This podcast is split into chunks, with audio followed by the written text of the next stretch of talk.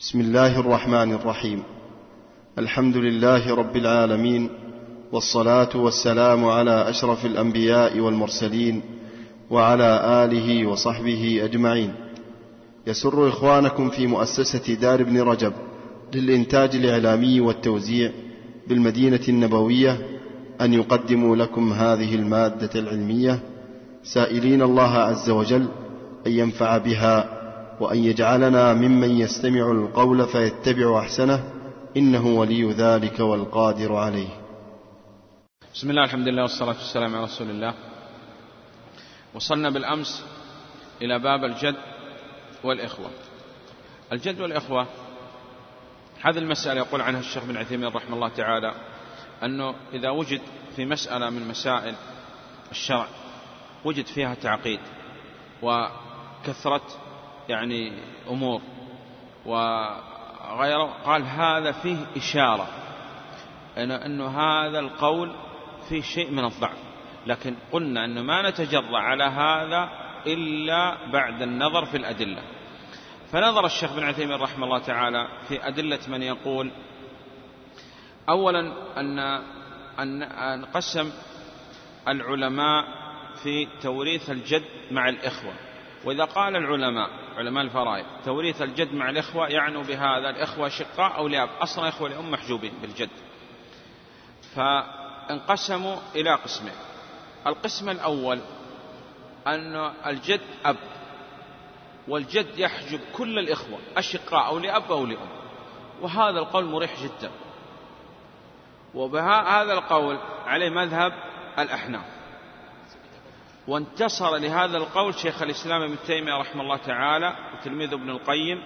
وذكر شيخ الإسلام أن من الصحابة من يقول بهذا القول، منهم أبو بكر وابن عباس وجابر وأبو موسى وعائشة، بضع عشر صحابي ذكر شيخ الإسلام رحمه الله تعالى من يقول بهذا القول رضي الله عنهم. ثم أن هذا هو ما جاء في القرآن، ملة أبيكم إبراهيم. طيب، ثم نظروا أيضا للقرب وقالوا أن القرب الجد أقرب من الإخوة. طيب، هذا حجة القول الأول. حجة القول الثاني أنهم تساووا، وأنهم أدلوا إلى الميت عن طريق الأب وتساووا، وإذن هم يقسم بينهم أو نعطي على ما ذكروا.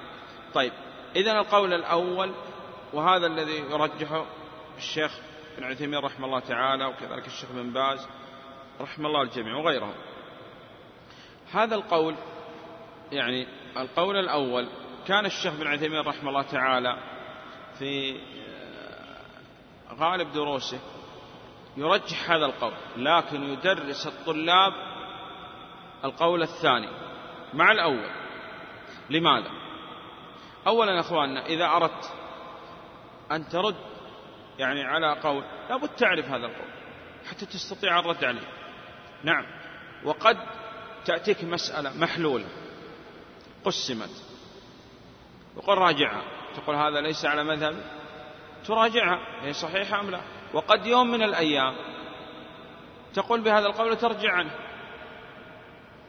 فلماذا ما تتعلم هذا القول؟ لأنه لو جاءك إنسان مثلا وقال أنا أريد أتناقش معك في هذا القول، تقول أنا لا أعرفه، ما يصلح هذا. تتعلم حتى تعرف كيفية الرد عليه.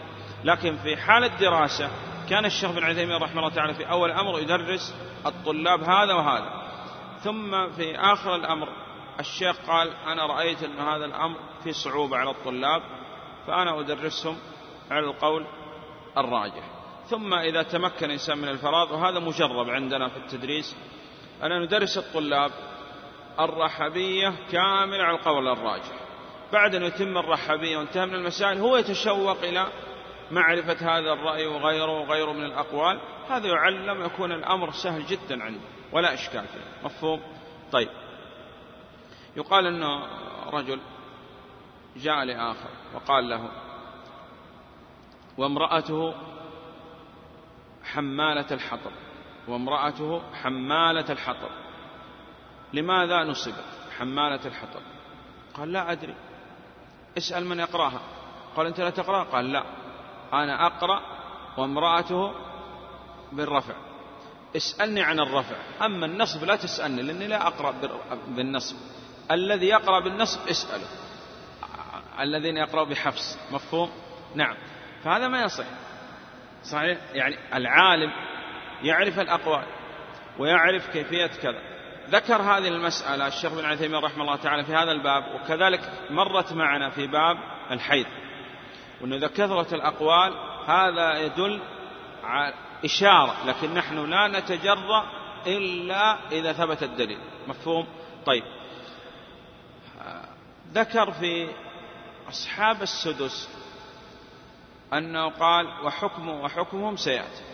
وهنا الآن قالوا نبتدي الآن بما وعدنا، وقال ها أنا الآن أفي بوعدي في الجد والإخوة، ونبتدي الآن بما أردنا في الجد والإخوة إذ وعدنا. نعم، هذا الباب هو من أصعب الأبواب في الفرائض، من أصعب الأبواب، ولكن هو في الحقيقة إذا تدرب الإنسان عليه سهل. نعم، والصعوبة هذا تدل أنه ليس من الشرع. وطريقة ابن سعدي وعليه الشيخ بن عثيمين رحمه الله تعالى أنه إذا جاءت فتوى معسرة وفتوى ميسرة قال الغالب أن الفتوى الميسرة هي اللي فيها الصواب، طبعا بالدليل لا بتتبع الرخص، لأنه بعض الناس قد يتتبع الرخص ويقول أنا أنظر بين قولين واختار دائما الذي ليس فيه شيء، نقول ها أنت قد تتزندق بهذا، وهذا تتبع للرخص. لكن المسألة هذه تقال فيما إذا كان لهذا القول دليل ولهذا القول دليل وهذا الدليل قوي، ثم هذا الدليل قالوا به علماء أهل السنة، ثم هذا الدليل فيه أصل وهو التمسك بأن الدين يسر، وجاءت الشريعة للتيسير على الأمة. نعم. بسم الله الرحمن الرحيم، الحمد لله رب العالمين، والصلاة والسلام على أشرف الأنبياء والمرسلين نبينا محمد وعلى آله وصحبه أجمعين.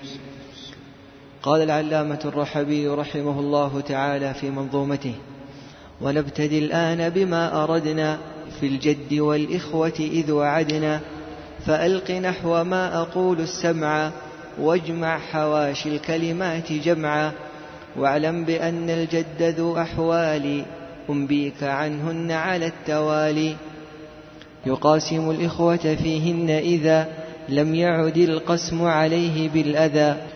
يقول أن الجد مع الإخوة إما أن يكون الجد مع الإخوة دون أصحاب الفروض أو مع أصحاب الفروض.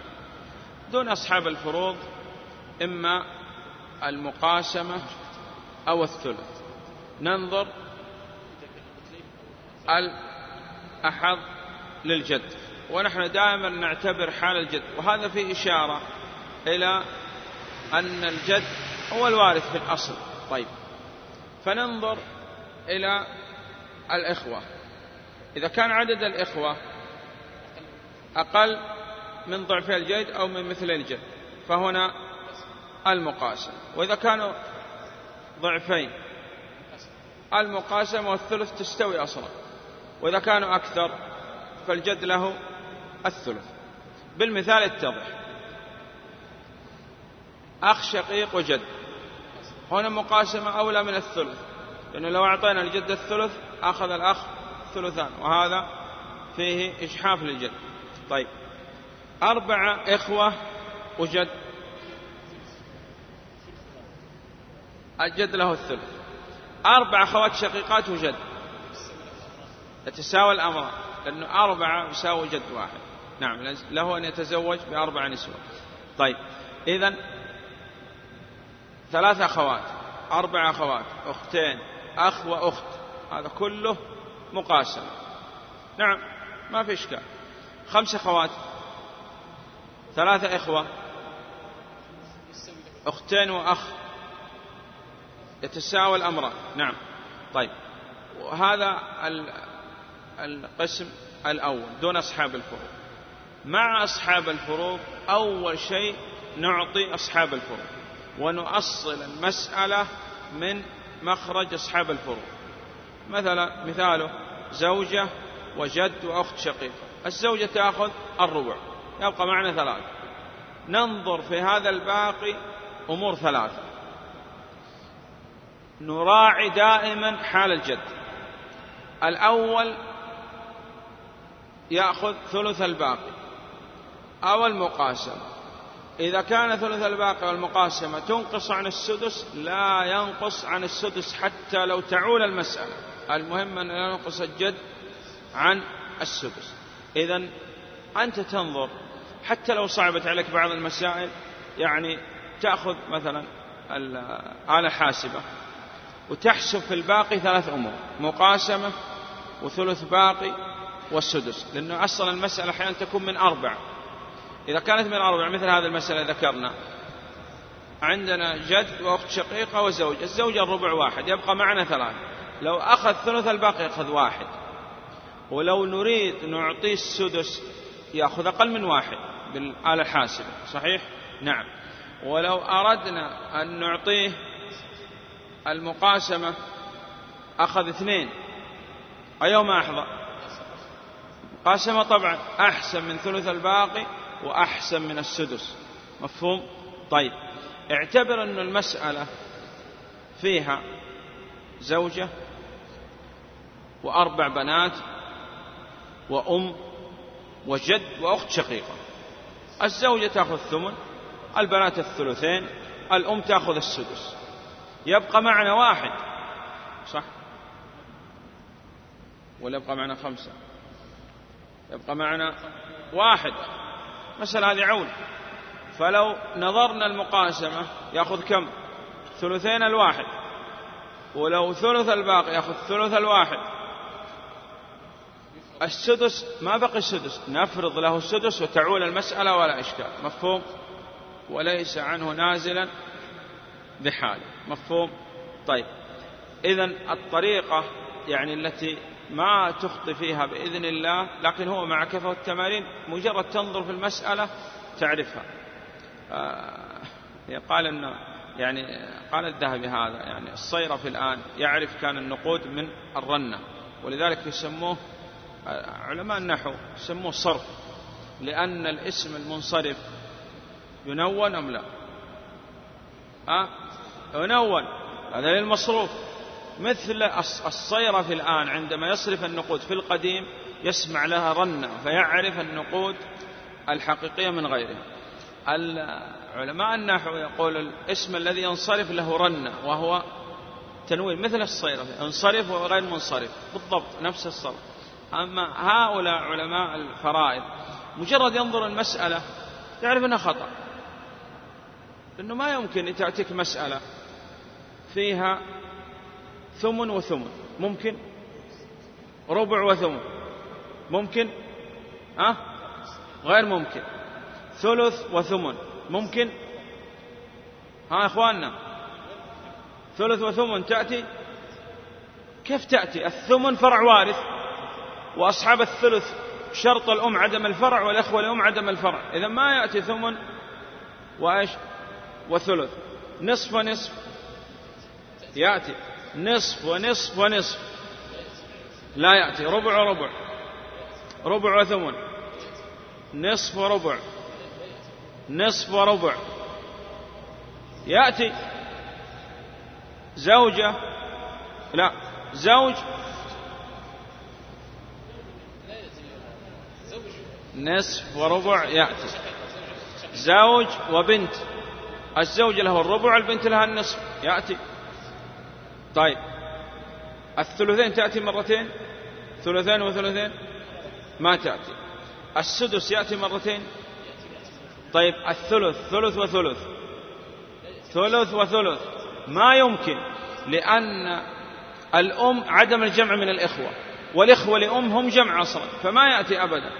طيب، السدس مرتين، السدس ثلاث مرات، أعطنا مثال. أي جدة إيش؟ جد وأم وجدة ما تأتي.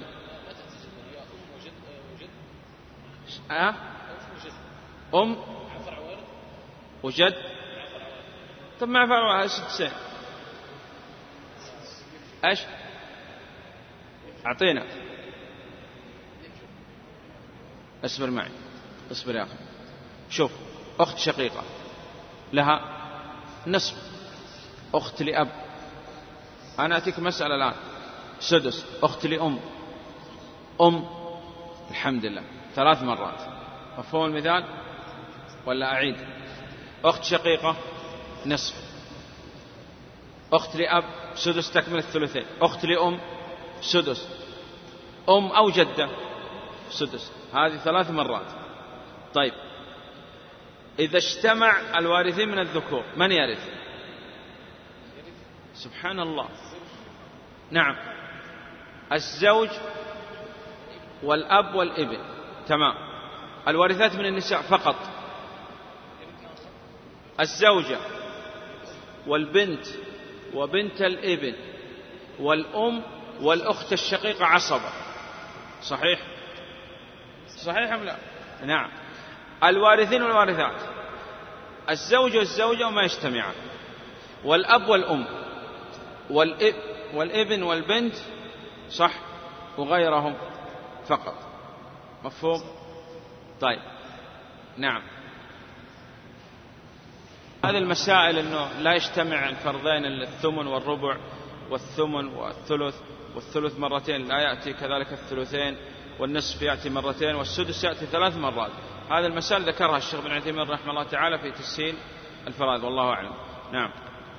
قال رحمه الله: واعلم بأن الجد ذو أحوال أنبيك عنهن على التوالي، يقاسم الإخوة فيهن إذا لم يعد القسم عليه بالأذى، فتارة يأخذ ثلثا كاملا إن كان بالقسمة عنه نازلا، إن لم يكن هناك ذو سهام فقنع بإيضاحي عن استفهامي. هذا القسم الأول دون أصحاب الفروض. نعم. وتارة يأخذ ثلث الباقي بعد ذوي الفروض والأرزاق. بعد ذوي الفروض والأرزاق، يعني نعطي أصحاب الفروض أولا، ثم ننظر في هذا الباقي بثلاثة أمور. نعم. هذا إذا ما كانت المقاسمة تنقصه عن ذاك بالمزاحمة. وتارة يأخذ سدس المال وليس عنه نازلا بحال، حتى ولو عالت المسألة. نعم، المهم أنه لا ينزل عن السدس. نعم. وهذا المسألة يعني فيها إشكال، يعني الخطأ دائما يكون في هذا، أنه أحيانا يعطي الجد أقل من السدس.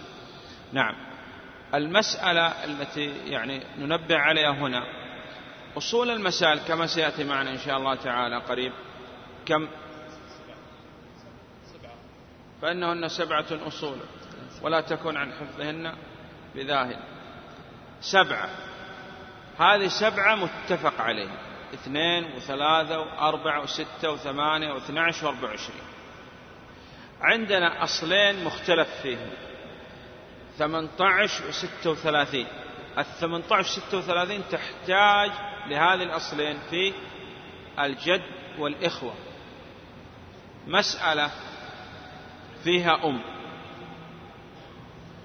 وجد و7 أخوات شقيقات، أم وجد و7 أخوات شقيقات. الأم السدس، 1، يبقى معنا 5. ال5 هذه تريد تعطي الجد منها الثلث، تضرب أي مسألة، أي رقم على وجه الأرض تريد أن تخرج منه الثلث، تضربه في 3. ضربنا المسألة في 3 أصبحت 18. علماء الفرائض يقولون المسألة هذه الأصل من 18 ما من 6. الأم تأخذ السدس 3 من 18، يبقى معنا 15. إذا أخذ السدس أخذ كم؟ سدس 18، 3، وثلث الباقي 5، والمقاسمة 7، 9 هم 9 والباقي 15، يأخذ أقل من 5، صح؟ إذن الثلث الباقي أحظى له، صح؟ نعم. إذن هذه المسألة في إشكال؟ إذا في إشكال عيد أو في خطأ؟ 7 أخوات شقيقات مع الجد والأم، ثلث الباقي هو أحسن شيء له. احسب بالآلة حاسبة. نعم أعطيت ثلث مباشر، كيف تعطي الثلث مباشر من 6؟ ما تستطيع إلا تضرب في 3 وتكون من 18. نعم. قال رحمه الله: وهو مع الإناث عند القسم مثل أخ في سهمه والحكم. مع الإناث للذكر مثل حظ الأنثيين. نعم، يعني يكون كأنه أخ شقيق معهم. نعم، على أخوات شقيقات، وأخ لأب مع أخوات لأب. نعم. إلا مع الأم فلا يحجبها بل ثلث المال لها يصحبها. إلا مع الأم، هذا يعيد المسألة التي مرت معنا في العمرية. نعم. واحسب بني الأب لدى الأعداد وارفض بني الأم لدى الأجداد واحكم على الإخوة بعد العد حكمك فيهم عند فقد الجد. هذه المسألة يسميها علماء الفرائض بالمعادة. المعادة أننا نعد الإخوة على الجد، وبعد أن نعطي الجد ننظر إلى المسألة كأن لم يكن فيها جد ولا صاحب فرع. مثال: جد وأخت شقيقة وأخ لأب، جد وأخت شقيقة وأخ لأب، أقل من ضعفين. إذن المسألة هنا مقاسة، نعطي الجد 2، يبقى معنا 3. المسألة من 5، للذكر مثل حظ الأنثيين، يبقى معنا 3. ال3 المتبقية الآن ننظر المسألة كأن لم يكن فيها جد، تلغي الجد من المسألة. مسألة في أخت شقيقة وأخ لأب، أخت شقيقة لها النصف. الآن المسألة من كم؟ من 5، ونريد نعطيها نصف 5، 2.5. ماذا نصنع؟ نضربها في 2 تكون من 10. أخذ الجد 4، بقي معنا 6. أخذت الأخت 5 وبقي 1 للأخ لأب تعصيبا. فهذه هي المعاد. أحيانا ما يبقى للأخت الشقيقة نصف، اللي يبقى لها تأخذ، وإذا ما بقي شيء لا تأخذ شيء. نعم. مثال المسألة الآن قلنا: أم وجد وأخت شقيقة و5 إخوة لأب. خلاص؟ طيب، نريد نعطي الجد ثلث الباقي، مسألة من 18. الأم تأخذ 3، انتهت، سدس. ثلث الباقي للجد 5. الأخت الشقيقة الآن تريد النصف، نصف 18، 9، وإحنا معنا 10 الباقي، نعطيها 9، يبقى 1 لل5 إخوة لأب وال4 إخوة لأب. نصحح المسألة ونضربها في 4 وفي 5. مفهوم؟ نعم. هذه المعادة، وهذا فيه إشارة إلى تضعيف هذا، إنه كيف يعني كأننا يعني الجد يعني خدع بها، إنه أول نقول هذا كلهم أشقاء ونعطيه فرض ويمشي، ثم نقسم المال مرة أخرى. نعم. قال رحمه الله: واسقط بني الإخوة بالأجداد حكما بعدل ظاهر الإرشاد. هذا البيت غير موجود في بعض النسخ. نعم. قال رحمه الله: والأخت لا فرض مع الجد لها. الآن بدأ بمسألة يسميها علماء الفرائض بالأكدرية. سميت والله أعلم بالأكدرية لأنها كدرت على زيد رضي الله عنها المذهب. الكدرة التغير، كنا لا نعد الكدرة والصفرة بعد الطهر شيئا، فهو يعني شيء متغير، لا هو بول ولا دم بينهما، وهذا هو الكدرة. وبعض الناس يقول لك أنا اليوم يعني متكدر قليل، يعني متغير. نعم. فهذا هي سميت بالأكدرية لأنها كدرت، يقال والله أعلم، على زيد رضي الله عنه المذهب. الشيخ ابن عثيمين رحمه الله تعالى يقول أن هذه المسألة لا تصح لا عقلا ولا نقلا. مفهوم؟ نعم. نقلا ما صحت وخالفت يعني مسائل وأصول الفرع حتى مع الجد والإخوة. طيب صورة المسألة، قلنا لابد أن نضبط صور المسائل. أخذنا بالأمس أن صورة المشتركة زوج لا زوجة أو جدة، أم أو جدة لا إشكال، المهم صاحبة السدس. جمع من الإخوة لأم أو جمع من أولاد الأم أحسن، وأخ شقيق واحد ذكر فأكثر ومعه ذكور أو إناث لا إشكال.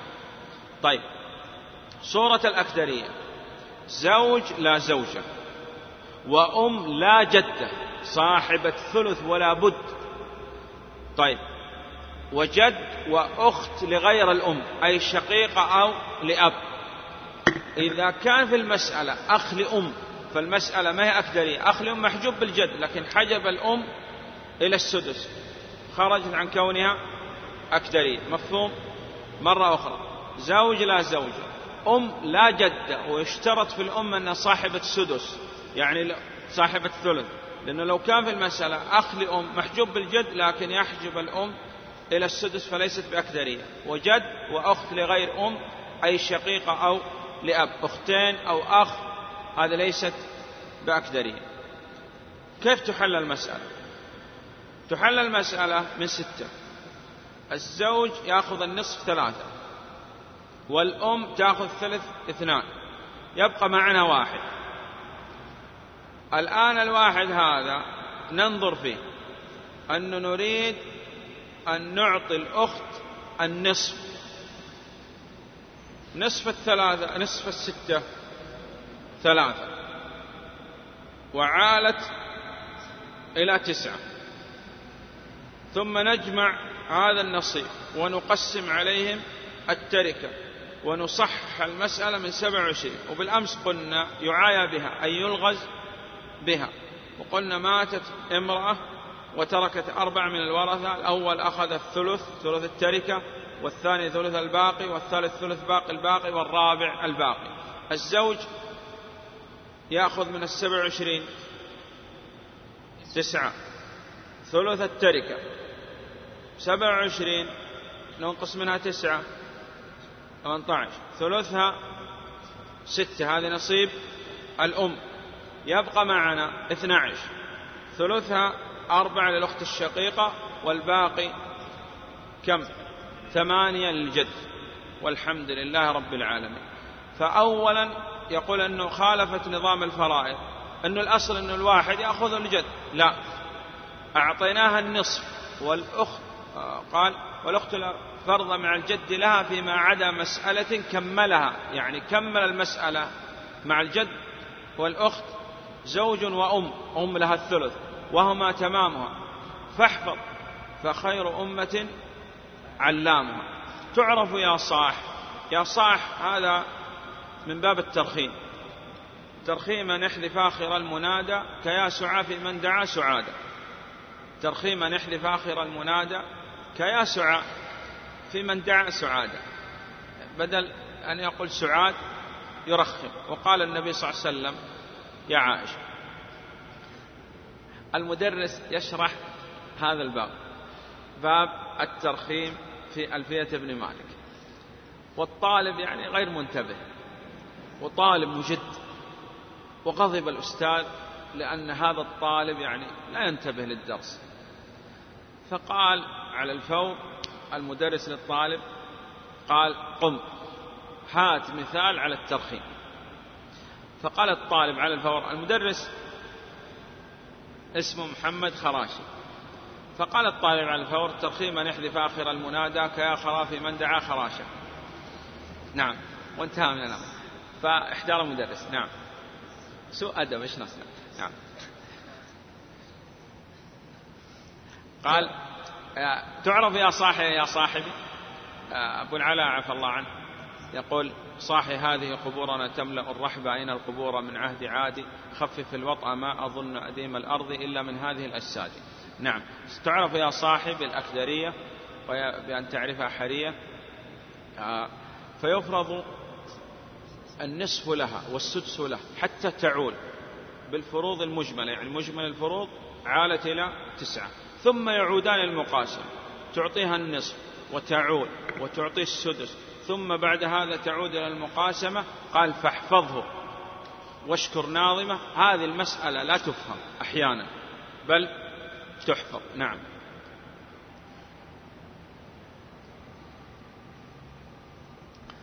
قال رحمه الله: والأخت لا فرض مع الجد لها فيما عدا مسألة كملها زوج وأم وهما تمامها، فاعلم فخير أمة علامها تعرف يا صاحب الأكدرية، وهي بأن تعرفها حرية، فيفرض النصف لها والسدس له حتى تعول بالفروض المجملة، فيفرض النصف لها والسدس له حتى تعول بالفروض المكملة، ثم يعودان. المكملة إذا الرواية، والمجملة عندنا رواية أخرى. نعم. وقلنا لا إشكال. نعم. كله يؤدي نفس الغرض. نعم. ثم يعودان إلى المقاسمة كما مضى، فاحفظه واشكر ناظمة. إذن أرشد إلى الحفظ من أول الرحبية وحتى في أثناء الرحبية، لأن هذه المسائل لابد أن تضبط وتحفظ. نعم. قال رحمه الله: وإن ترد معرفة الحساب لتهتدي به إلى الصواب. الحساب أي حساب مسائل الفرائض، لا الحساب المعروف الجمع والطرح وغيره. هنا يريد أن يبين لك علم حساب مسائل الفرائض. الصواب في تقسيم التركات، هذه الثمرة الآن تجنيها، تعطي أصحاب الفروض وغيره، ثم تحسب المسائل وتعطي كل واحد فرضه وحقه. نعم. قال: وإن ترد معرفة الحساب لتهتدي به إلى الصواب، وتعرف القسمة والتفصيل، وتعلم التصحيح والتأصيل، فاستخرج الأصول في المسائل ولا تكن عن حفظها بذاهل. أي نعم. إذن لا بد أن تضبط هذه السبع الأصول، ولا تكن عن حفظها بذاهل. السبعة هذه 2 و3 و4 و6 و8 و12 و24، ويضاف عليها هذه متفق عليها 7، مختلف فيها 18 و36. هذه في الجد والإخوة. وقلنا الفروض المقدرة في كتاب الله 6 متفق عليها، ويضاف فرض وهو ثلث الباقي، إما في العمريتين أو في الجد والإخوة. نعم. فاستخرج الأصول في المسائل ولا تكن عن حفظها بذاهل، فإنهن 7 أصول، 3 منهن قد تعول، وبعدها 4 تمام، لا عول يعروها ولا انثلام. نعم. 3 تعول، وهي 6 و12 و24، والبقية لا تعول. إن كثرت فروضها أو فروعها تعود. معنى هذا الكلام أن تأتي إلى الأصل 2، يخرج منه نصف وباقي، أو نصف ونصف. صح، مسألة فيها نصف ونصف ونصف باقي. نصف ونصف 1 زائد 1 2. إذا ما كثرت فروعها، إذا ما تعول هذه 2. تعال إلى 3، يخرج منها الثلث والثلثان. الثلث 1 والثلثان 2، المجموع. الثلث 1 والثلثان 2، المجموع. إذا ما زادت عن 3 هذه لا تعول، اتركها. تعال إلى 4، فيها ربع وفيها نصف. الربع 1 والنصف 2، المجموع. إذا لا تعول، اتركها. تعال إلى 6، فيها نصف كم؟ 3، وفيها ثلث 2، وفيها ثلثان عدت. إذن هذه لا بد تعود. وفيها سدس، إذن النصف 3 والثلث 2، هذه 5 والثلثان 4، هذه 9، والسدس 1، هذه 10. فهذه لا بد تعود. تعال 8، فيها نصف وفيها ربع وفيها ثمن. النصف 1 والربع 2، النصف 4 والربع 2 والثمن 1، 4 و2 6، 1 7. إذا ما تعود. تعال 12، نصف 6 والربع 3 والثلث 4 والثلثين 8، جاوزت 12. إذن هذه لابد تعود. تعال لل24، فيها كل الفروع. خذ الثلثين مع النصف عدة 24. إذن هذه تعول إذا كثرت فروعها أو فروضها تعول. مفهوم؟ هذا معنى البيت، أنك تحسب الفروض التي تخرج من هذا الأصل، إذا كانت تزيد معناه أنه يعود. نعم. فالسدس من 6 أسهم يرى، والثلث والربع من 12. طيب الآن هذا الباب بعض العلماء يدرسه مع أصحاب النصف، وهذا الذي نصنعه في المذكرة الآن. فالأصل أنك تأخذ أصول المسائل وكذا مع أصحاب النصف، لأنه مجرد تدرس أصحاب النصف تبدأ بالتمارين. فبعض العلماء يقدم هذا الباب هنا في أول ما تأخذ أصحاب النصف، وبعضهم يؤخر يعطيك نظري إلى أن تصل هنا. لكن هذا المسألة ما يمكن أن تستوعب بهذه الطريقة، لابد أن نقدم هذا الباب أصول المسائل مع أصحاب النصف. نعم. طيب أول قال فالسدس من 6 أسهم يرى، لا قال فالسدس من 6 أسهم. نعم. طيب مسألة فيها سدس من 6. نعم. وثلث وربع من 12. نعم. وثمن وسدس من 24. هذه 6 و12 و24 تعود. نعم. قال رحمه الله فالسدس من 6 أسهم يرى، والثلث والربع من 12، والثمن إن ضم إليه السدس فأصله الصادق فيه الحدس. أي الظن، الحدس أي الظن. نعم.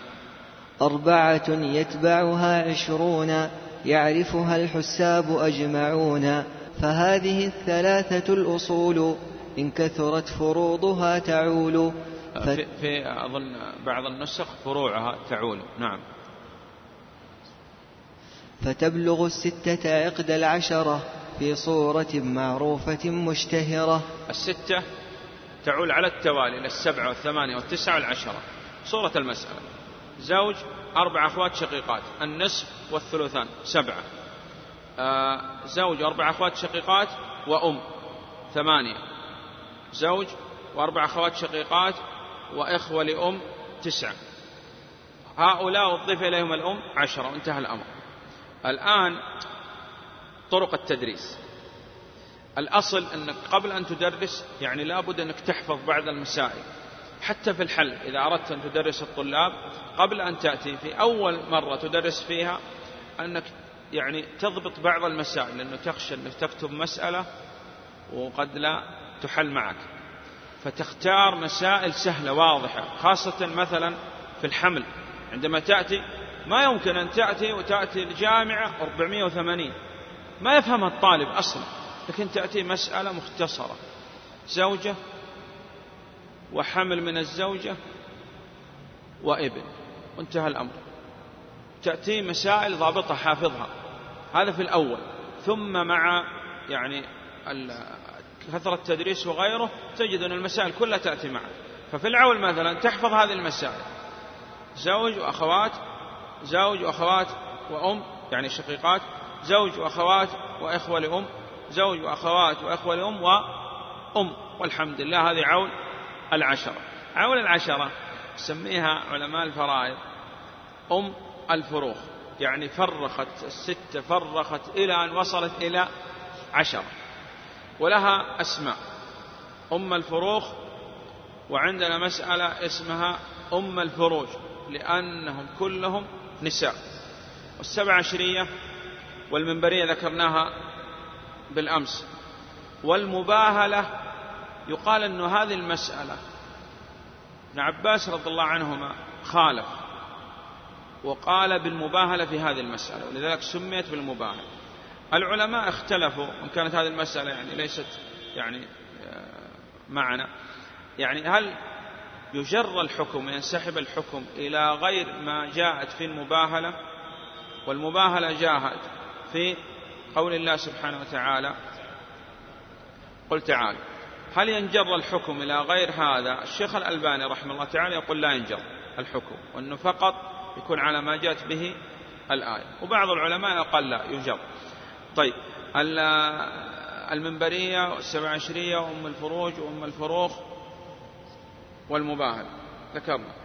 نعم. قال رحمه الله: فهذه الثلاثة الأصول إن كثرت فروضها تعول، فتبلغ الستة عقد العشرة في صورة معروفة مشتهرة، وتلحق التي تليها بالأثر بالعول إفرادا إلى 17. التي تليها أي الأصل 12، يعول بالعدد الفردي ثلاث مرات 13 15 17. صورة المسألة: علي زوجة أخوات شقيقات، زوجة الربع ثلاثة، أخوات شقيقات 8، المجموع 11. تجيب أم 13، احذف الأم إخوة لأم 15، إخوة لأم مع الأم 17. هذه أمثلة على الثلاثة ولا إشكال. مفهوم؟ طيب. نعم. العدد الثالث قد يعود بثمنه، ثمن 24 3، 24 زائد 3 27. وسميت هذه المسألة يعني هذا الأصل 24 بالبخيلة. لماذا؟ قال لأنها رافقت الكرام، 6 عالت 4 مرات، 12 3 مرات. وهذا الأصل أنها هي في الحقيقة أحسن من 2 و3 و4 و8، لكن عندما رافقت الكرام ألصقوا بها هذا الاسم وقالوا أنها بخيلة. وهناك مسألة تسمى المنبرية مع أنها على ما ذكرنا بالأمس ضعيفة ولا تصح عن علي رضي الله عنه. نعم.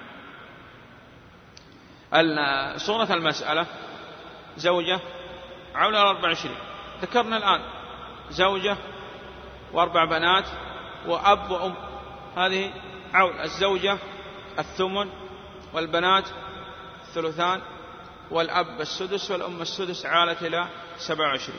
نعم.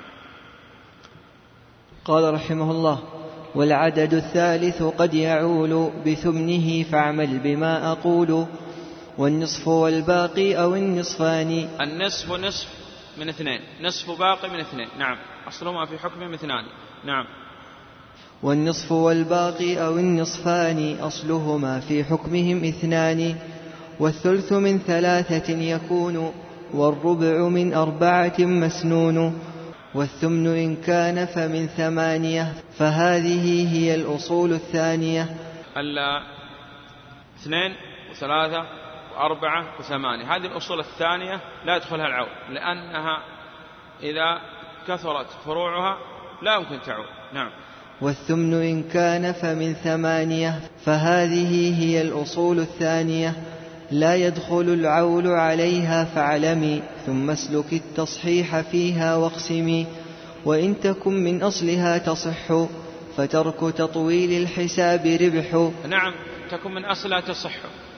إنسان يسألك يقول: أين مثلا سوق التمر؟ تقول: تخرج من هذا الباب ثم تلف يمين ثم تمشي 500 متر ثم تجد هذا. أما الآخر قال: هذا أمامك. فمسألة فيها نصف، تقول من 6 من 12 من 24؟ لا، ما يصح. تقول من 2.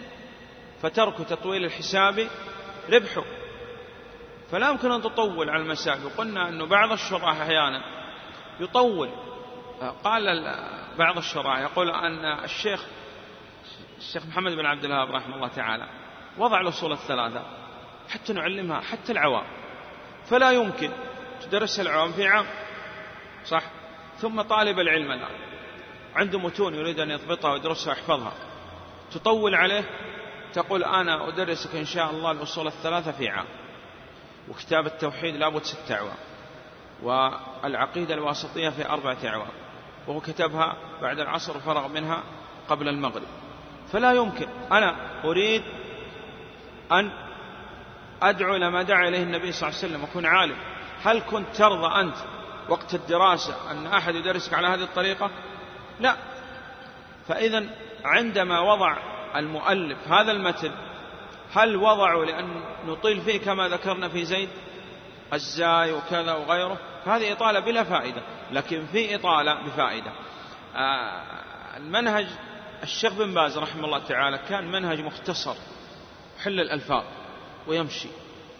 الشيخ بن عثيمين رحمه الله تعالى لا يستطيع أن يسير بهذه الطريقة أبدا، حتى أنه يعني طلبوا من الشيخ أن يشرح شرح مختصر للبلوغ. هو في الحقيقة لو تقارن بشرح الشيخ بن باز رحمه الله تعالى يعني تجد وين بون كبير، وهو مختصر على ما كان يطول عليه الشيخ.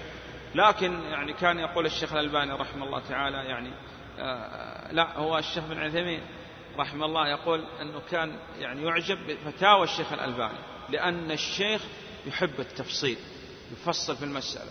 نعم، فأحيانا تضطر للتفصيل، والتفصيل إذا فيه فائدة يصح، لكن فيه تطويل بلا فائدة. قال فترك تطويل الحساب ربحه. نعم، إذا جاءت المسألة عندنا الآن الطالب مسألة فيها نصف ونصف، زوج وأخت شقيق، لو وضع المسألة من 6 من 12 من 24 نضع عليه خطأ. لماذا؟ لأنه الآن طالب يتعلم الآن خطه، قلت ترك تطويل الحساب ربحه، المسألة عندنا خطأ. لكن قسم التركة الشيخ حسام، وجاءت القسمة قسمة صحيحة سواء كانت من 6 أو من 24 أو 120 أصلا، ولا إشكال، المسألة صحيحة، وأعطى نصف ونصف. إذن في حال أنه قسمة التركة لا إشكال، لكن قبل تخطئ المسألة وتختصر المسألة. وسوف يأتينا إن شاء الله تعالى أنه بعض المسائل بعد أن يعني تحل وتخرج مثلا بالمناسقات تستطيع أن تختصرها، هذا ما يسميه العلماء بالاختصار. مرمت معكم تختصر، أظن في مسائل الإقرار وكذا في اختصار. نعم، وجدت مسألة ومسألتين فيها اختصار. نعم. قال رحمه الله: وإن تكن من أصلها تصح، فترك تطويل الحساب ربح، فأعط كلا سهمه من أصلها مكملا أو عائلا من عولها. قال رحمه الله: وإن ترى السهام ليست تنقسم على، هذا يسميه العلماء الانكسار. عندنا رؤوس وعندنا سهام. الرأس هو المهم، فننظر الانكسار، انكسار إما على جنس واحد أو على أجناس. جنس واحد ننظر بين الرؤوس والسهام، ودائما الرأس هو المهم. فإذا كانت منقسمة الحمد لله، 4 أخوات شقيقات وزوج، المسألة من 6، 3 للزوج و4 الأخوات الشقيقات، كل شقيقة تأخذ 1. إذن هذه منقسمة لا تحتاج إلى تصحيح. لكن اعتبر أخوات شقيقات 8، المسألة الآن تحتاج إلى تصحيح. لكن هل تنقسم الرؤوس على السهام؟ نعم، 8 قسمة 4 2، إذا نضرب في 2، 6 في 2 12، الزوج يأخذ 3 في 2 6، يبقى معنا 3 وأخذ 3 من 6. المسألة عول 7، ضربنا 2 في 7 14، أخذ الزوج 6، بقي 8 للأخوات، انقسمت.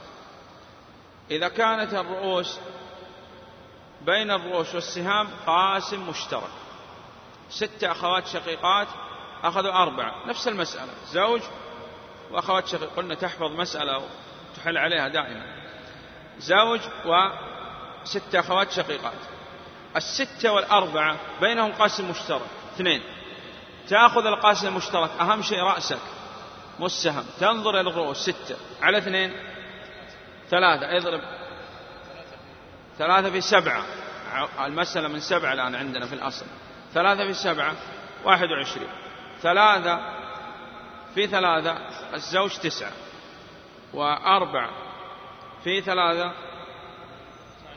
كم؟ 12 21، والحمد لله رب العالمين. مفهوم؟ الرؤوس 5 أخوات شقيقات وأخذ 4، تباين، أيهما أهم؟ رأسك والسهم، الرأس تأخذ الرأس وتضربه في أصل المسألة، 7 في 5 35. نعم، هذا انكسار على جنس واحد. إذا ضبطت هذا الباب تستطيع أن تضبط الباب الذي يليه، انكسار على أجناس. هل يتصور أن يكون في مسألة أكثر من 4 أجناس؟ ما يتصور. طيب تنظر الآن بين المحفوظات، يسمى العلماء محفوظات. الآن 3 زوجات و5 بنات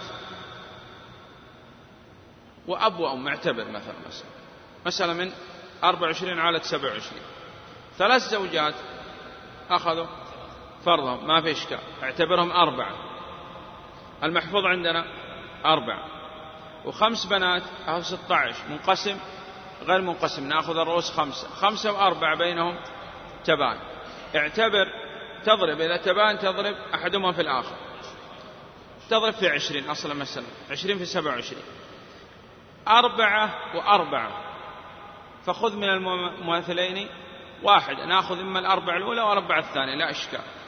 طيب 4 و8 و16 نأخذ الأكبر، لأن 4 تدخل في 8، و8 تدخل في 16، 16 تدخل 32، 32 تدخل 32، 64 وهكذا. طيب 9 تدخل 18، 18 ما تدخل في 27، تمام. طيب عندنا 6 و9، هنا ما في لا تماثل ولا تداخل، في قاسم مشترك، تأخذ وفق أحدهما وتقسم وتضرب في كامل الآخر. قاسم مشترك 3، تقسم إما 9 على 3 أو 6 على 3، 9 على 3 فيها 3 في 6 18، أو 6 على 3 فيها 2 في 9 18، 8 و6 قاسم مشترك 2، 8 على 2 4 في 6 24، أو 6 على 2 3 في 8 24. مفهوم؟ نعم. قال هذه النسب الأربع وانتهى الباب. نعم. قال رحمه الله: وإن ترى السهام ليست تنقسم على ذوي الميراث فاتبع ما رسم، واطلب طريق الاختصار في العمل بالوفق، والضرب يجانبك الزلل، واردد إلى الوفق الذي يوافق، واضربه في الأصل فأنت الحاذق، إن كان جنسا واحدا أو أكثر. شوف الآن يقول أنت الحاذق، وسوف يأتيك ينبيك عن تفصيلهن العارف، يعني هو. نعم. وهذا يعني أحيانا قد لا يكون من باب المدح وغيره، إنه يصح قلنا أن نعرف الإنسان بنفسه. نعم. طيب إن كان جنسا واحدا أو أكثر فاتبع سبيل الحق واطرح المرى. هذا يعني قال هذا المذموم، المراء في الدين. نعم. وإن ترى الكسر على أجناس فإنها في الحكم عند الناس تحصر في 4 أقسام يعرفها الماهر في الأحكام. الماهر في الأحكام هو، نعم، المؤلف. مماثل من بعده مناسب، وبعده الموافق المصاحب، والرابع المباين المخالف ينبيك عن تفصيلهن العارف أيضا هو. نعم. فخذ من المماثلين واحدا، وخذ من المناسبين الزائدة والأكبر. نعم. واضرب جميع الوفق في الموافق، واسلك بذاك أنهج الطرائق، وخذ جميع العدد المباين، واضربه في الثاني ولا تداهني. نعم، يقول لا مداهنة في الشرع. نعم. ودارهم ما دمت في دارهم، وأرضهم ما دمت في أرضهم. نعم. فذاك جزء السهم فاحفظنه، واحذر هديت أن تضل عنه. نعم. واضربه في الأصل الذي تأصل، واحص ما ضم وما تحصل، واقسمه فالقسم إذا صحيح يعرفه الأعجم والفصيح. يعني بعد أن تنتهي المسألة بعد التصحيح تنظر إذا انقسمت السهام على الرؤوس فالحل صحيح، وإذا لم تنقسم فالحل خطأ. نعم. فهذه من الحساب جمل يأتي على مثالهن العمل من غير تطويل ولا اعتساف فاقنع بما بين فهو كافي. نعم قال فاقنع بما بين فهو كافي، إذن قنعنا بما درسنا اليوم، الله أعلم، وصلى الله على محمد وآله وصحبه وسلم. سبحانك اللهم وبحمدك. جزى الله الشيخ خير الجزاء، مع تحيات إخوانكم في مؤسسة دار ابن رجب للإنتاج الإعلامي والتوزيع بالمدينة النبوية. هاتف رقم 83789338.